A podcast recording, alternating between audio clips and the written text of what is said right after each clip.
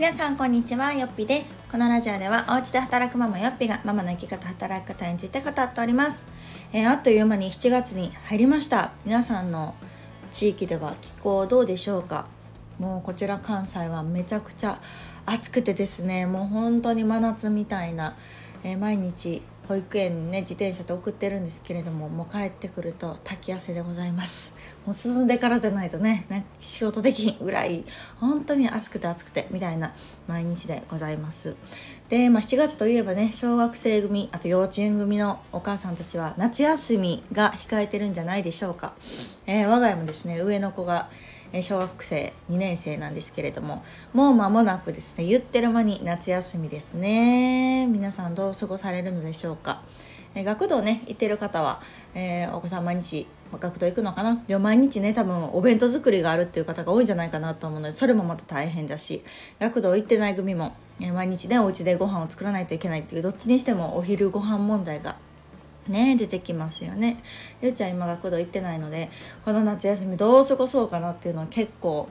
考えております。トータルで言うと夏休み自体が1ヶ月以上あるしその前後給食がなかったり短縮授業だったりとかするのでなんだかんだね1ヶ月半ぐらいはお昼ご飯がないっていうような状態なんですね。そうなのでまあね、学校がない期間どういうふうに過ごすのか。でも私はね仕事があったりもするんですけど、まあ、そこをちょっとねだいぶ緩めてやろうとは思ってるんですけど、まあ、せっかくねお休みの期間なので、まあ、毎日毎日私が仕事をしてる横でっていうよりもうんまあ時にはねまあ2人でどっか食べに行くのもいいしなんか社会見学みたいな行くのもいいしなんかこう休みの時だからできる？息子と2人だからできるっていうこともあるのかなと結構最近はプラスに捉えていて、まあ、何しようかなとドリルとかねやろうかなとかね。そういろいろ考えております。でまあそうそう夏休みなんかお友達同士も遊ぶのかなどうなのかなと思っててっていうのもこの間あのラジオでもちょこっとお話ししたんですけど放課後問題ですね。あれからねちょっとだけ進展があったのでそうその話を今日しようと思ってて。であのー、学童行ってない組でがあの仲良し3人組がいるんですけどね。があの最近学校から帰ってくるとなぜかうちに全員帰ってきて我が家の前でみんなしばらく遊んでから帰るっていうのが続いてるっていうのをね何回か前のラジオでお話ししていて。でそれはちょっと私が困ってるというか、まあ、親御さんがねどう思われてるかも分かんないから困ってるんだよねみたいな話をしたんですけれどもその続編がそうそうありまして。でやっぱりねそれはずっと気がかりだったんですね。でそのお友達にお母さんに今日遊んで帰るって言ってきたって言ってもうんって言うけどなんかこう私も信じきれないというかほんまにみたいな。ねあるじゃないですか。多分遊びたいから。ね言わんみたいな。ところもあるからまあでもちょっとこのままやったら良くないなと思ってある日ですねあのまあ息子にまずその宿題のねそう時間が遅くなるんですよ。そう学童に行ってないから要はその帰ってきたらまずみんな家で宿題するはずなんですけどその前に遊んじゃってるから遊んでからみんなでバイバイしてから宿題をするのでどうしても今までよりも宿題の時間が遅くなるんですね。で我が家の場合で言うともうその宿題の時間がずれてくると下の子が帰ってくるんですよ。で下がまだ2歳なのでそのお兄ちゃんが宿題してってもお構いなしというかやっぱ邪魔もするし気になるから見にも行くしみたいな感じでねもうあわよくばプリントに落書きしてやろうかぐらいな 感じなので、まあ、それだったらねその息子も集中ができひんからその妹を迎えに行くまでに宿題を終わらせてほしいんですね私としては。でもそれができてないと要は遊んでるから。でみんなでバイバイしてから宿題ってなったらもう下の子私が迎えに行かないと時間になって。行かないといけない時間になって結局その妹がいる状態で宿題をしないといけないみたいな環境になって、まあ、それがちょっとうまくいかなかったりもしたので。でもそれがねうちだけにかかわらずそのお友達も帰ってから宿題をするっていうことはかなり遅くなってるからまずまあうちは息子にもうさっき宿題をしてから遊びっていう話をしてで全部終わったんやったら遊んでいいよってでそれはお友達もきっとお母さんも思ってるかもしれないから、まあ、一応我が家のルールとして宿題が終わってから遊ぶんだったら遊びなさいって。でまあみんなもお友達にも私も言ったんですけどね一回家に帰ってで宿題をしてお母さんが遊びに行ってもいいよって言ったらうちおいでって話をしたんですね。そしたら初めはみんな「えー!」みたいな。反応でそんなんしたらなんか遊ぶ時間遅くなるやんみたいな。そう遊ぶ時間短くなるやんとかってすごいブーブー言ってたんですけどでもやっぱそこはまあ私が言うよりもそのお母さん方の許可の方がやっぱ必要というかお母さんたちがいいよって言ったらいいんだけどやっぱそこがずっと気になってたんですね。なんかこうねお母さんたちも遅いな遅いなと思いながら家で待ってるのもきっと不安だろうしそれだったらでやることやってお母さんがいいよって言ったら全然遊んだらいいんじゃないっていうところで話をして、まあ、あのお友達2人も分かったみたいな感じで帰ったんですね。そしたらまあ見事に来なかったんですよ その日。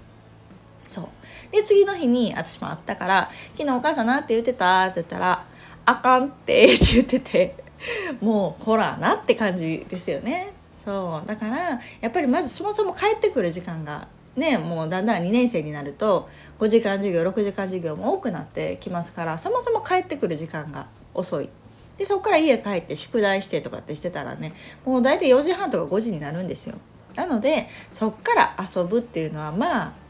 大体のお母さんはダメっていう方多いんじゃないでしょうか。でうちもねもうそんな時間から遊びに行きなっていう私の考えねなんですけどそのお友達のお母さんも多分同じような感覚ででまあそっからはうやっぱりねやることやって宿題やってから遊べた遊びっていうルールで言うとなかなか遊べなくなったので最近はねスムーズに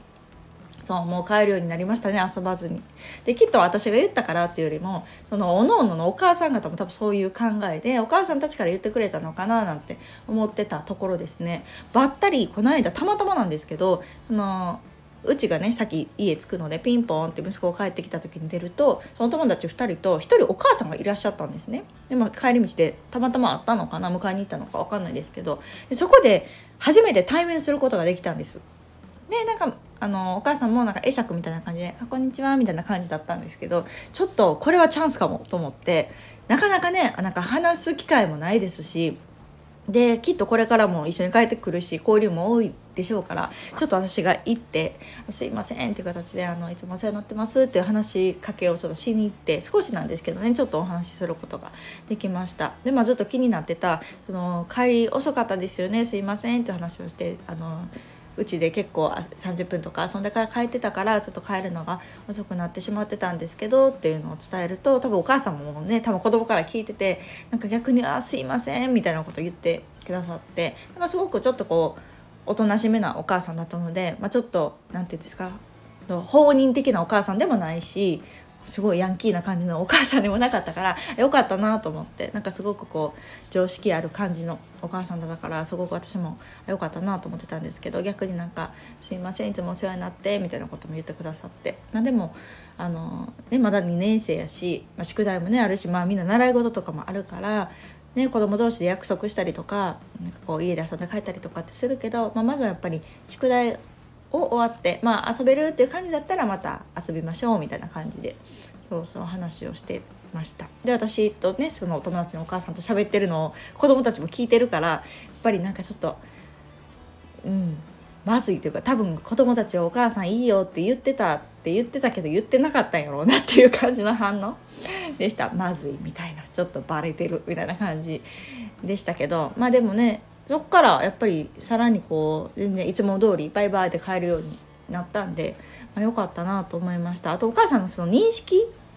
があったのが良かったなっていうところですね。そこでもうなんかうちはね自由にさせてるんですとかだったらちょっと私もなんかそこはねそれおかしくないですか？とかもなんか言えないじゃないですか。そこはね人それぞれ価値観が違うしね強要できるところでもないですからなかなか難しいなと思ったけどなんかそんな感じではなさそうな、うん、今のところね雰囲気だったしもう一人もう一人のねお母さんはお話ができてないんですけれどもでもなんとなくそういう価値観が合うかもなっていうところがちょっとだけ安心でしたあとお人柄がなんとなく分かったところでまた次ねお会いした時も話しかけやすい、うん、かなと思ったので、まあ、よかったかなというふうに思っております。うん、なのでまだねどうなんでしょう。夏休みとかは、まあ、でも会うことがないから遊ぶ約束をするっていうこともきっとないのかなという気はするんですけれども。そうなかなかねあの日中遊びに行くのも今公園も暑いですしね。なんかついて行ってあげたいけど私は毎日毎日ついていくっていうのはきっと無理でしょうし、まあ、どんな感じで約束してくるのか分かんないですけれども。ねでも子供たちの中ではまだなんかもうすぐ夏休みみたいな感じでもなくってもう毎日毎日のあの休み時間ドッジボールが楽しみすぎてみたいなあと今プールとかもね入ってるからまだ全然あの少し先の夏休みにまでこう気は回ってない感じではあるんですけれども。ね、またこう近づいてくるとどうする？遊ぶ？みたいな話も出てくるのかななんて思っておりますが、まあ、またその時はねその時で考えたらなと思っております。でまあ一応ちょっとお話しする機会ができて、まあ、できたらねなんか LINE 交換とかできてもいいのかななんて思ったんですけどその時も私もこう体だけ飛び出ていったから携帯も持ってなくてその LINE の交換とかもできなかったんですけれども、まあ、またねなんかちょっと困ったことがあったりとかなんかトラブルがあったりとかしたらねなんか都度お話ししたり、まあ、次は LINE 交換したりとかしてもいいのかななんて思いました。っていうようなちょっとね後日談があったのでお話をしてみました。なかなか小学生のね放課後ルール難しいですけれども、まあ、今はね夏やからちょっとこう日も長くて明るい時間も増えてきてるけどまだまだね危ないっていうことが本当に多いなと、うん、親が気づいてないだけでねご近所で迷惑かけてたりとか広がって歩いてたり急に飛び出してみたりね結構その自分の子供じゃなくってもその近所の子供とかでもねありますもんね。私も自転車とか車とか乗ってると急にバッて飛び出てきたりとかその集団で遊んでたらやっぱりそこにね夢中になってしまってなかなかこう周りが見えてなかったりするっていうのが結構小学生特に低学年ぐらいの特徴だなと思いますしなんかそこでね事故とか起きてもなんかね不憫じゃないですか親も見てなかったからとか言われてもねなかなか難しかったりするところかなと思うのでもうちょっとねなんか個人的には3年生ぐらいになったらなんか学校でも遊べるようになるんですよ。今12年生はねそう学校でも遊んだらダメで授業終わったらもうすぐ帰りなさいっていう感じなので。ということはやっぱり放課後遊びっていうのはうん、公には認められてないのかななんて思うのでなんかもうちょっと3年生4年生ぐらいになってからなんか友達同士でね遊びに行ったりとかっていうのも許していけたらいいのかななんて思っている現状でございます。はい。というなかなかね小学生も次々考えること悩むこと出てきますけれども一個ずつね私も対応しながらやっていけたらなと思っております。ではまた次回をお楽しみに。さよなら。